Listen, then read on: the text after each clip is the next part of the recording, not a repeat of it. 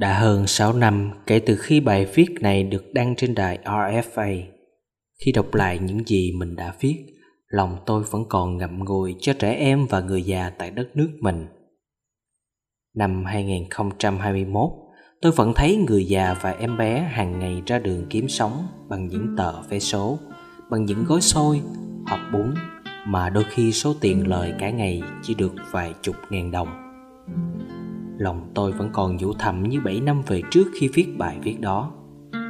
Nếu Trịnh Công Sơn còn sống ngày hôm nay, thì ông sẽ còn nhiều bài người già và em bé khác nữa. Ghế đã công viên rời ra đường phố, người già có lo chiều thiêu thiêu ngủ, người già có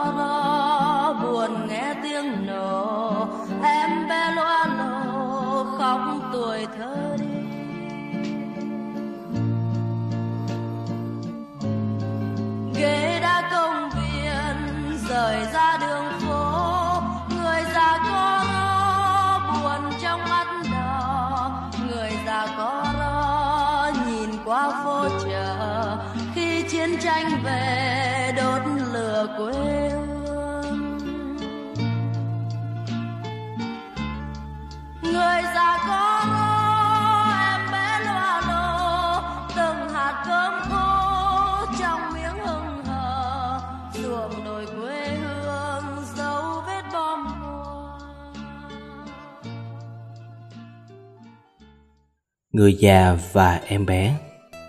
Tác giả Xuân Hữu Hoa. Đã 13 năm kể từ ngày nhạc sĩ Trịnh Công Sơn qua đời Một khoảng thời gian khá lớn trong tuổi đời đôi mươi của tôi. Không biết tại sao năm nay tôi lại có nhiều xúc cảm khi nhớ về Trịnh Công Sơn Qua các tác phẩm của ông để viết lên những dòng suy nghĩ này. Lúc còn nhỏ, mỗi sáng thức dậy, ba mẹ tôi thường mở băng cassette album khúc ca da vàng với giọng hát nữ hoàng nhạc trịnh, ca sĩ Khánh Ly. Trong album đó, với sự thưởng thức âm nhạc non nớt của mình, tôi thích nhất khi nghe bài Người già và em bé. Bài hát đối với tôi là một bài học nhân bản nho nhỏ dạy cho mình về những hình ảnh con người đau thương của một đất nước đau thương bị dằn xéo bởi chiến tranh và lòng hận thù.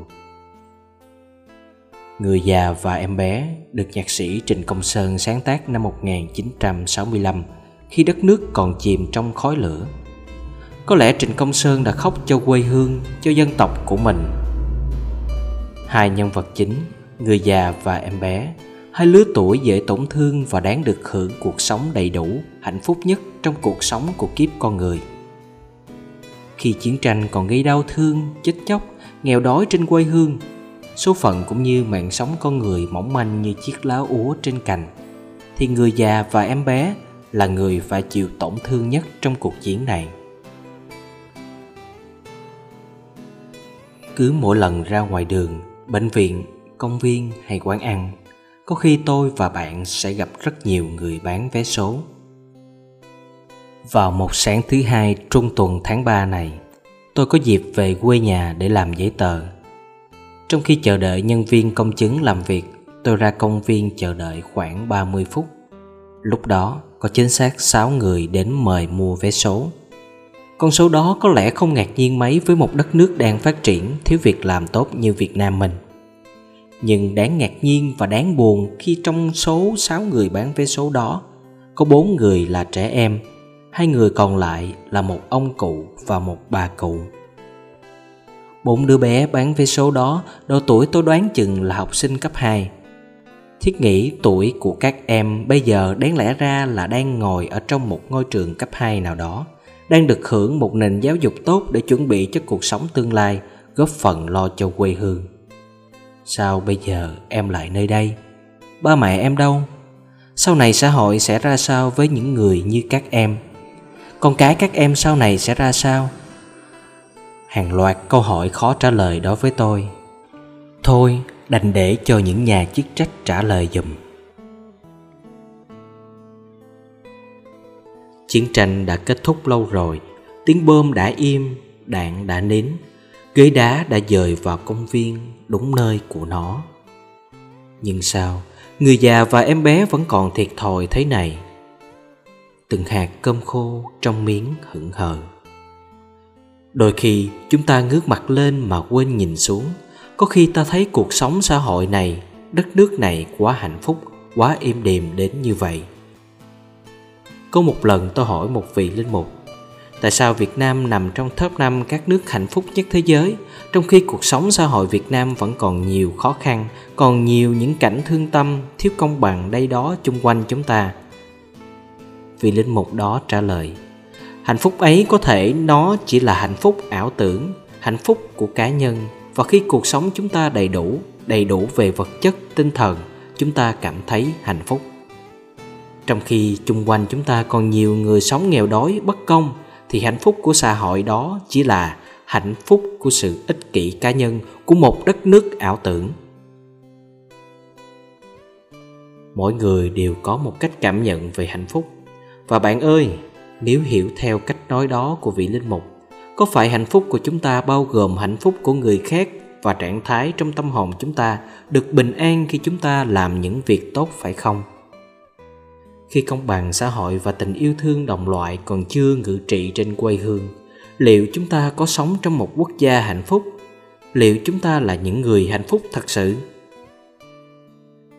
Nhạc trịnh đặc biệt ở chỗ càng đơn giản càng hay chỉ cần một cây đàn guitar hoặc một cây đàn piano, chúng ta có thể thưởng thức hết những tâm tình mà tác giả muốn gửi gắm cho người nghe. Còn khi nghe một bản nhạc trịnh được hòa âm phối khí cầu kỳ, phức tạp, nghe có vẻ sang trọng và đẳng cấp ấy, nhưng chính khi đó nó không còn là nhạc trịnh nữa. Nhạc trịnh đặc biệt và lạ là ở chỗ đó cũng thế, khi cuộc sống chúng ta phủ đầy sao hoa, thỏa mãn cho nhu cầu riêng của mình mà quên nhìn chung quanh chúng ta, khi đó có lẽ chúng ta đã chọn sai ý nghĩa cuộc sống của mình. Khi mất tất cả là khi đó cuộc sống không còn ý nghĩa nữa. Hãy nhìn những người trắng tay mà vẫn hạnh phúc, họ sẽ cho ta một bài học quý báu.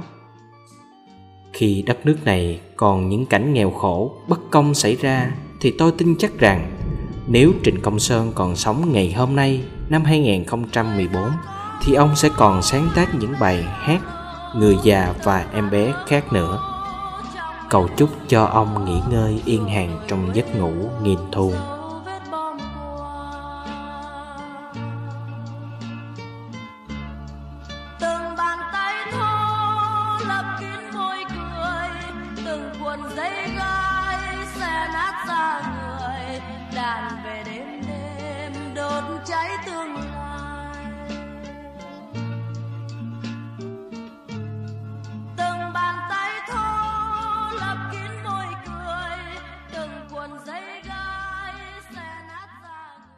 Các bạn vừa nghe xong audio của kênh Sách và Bạn.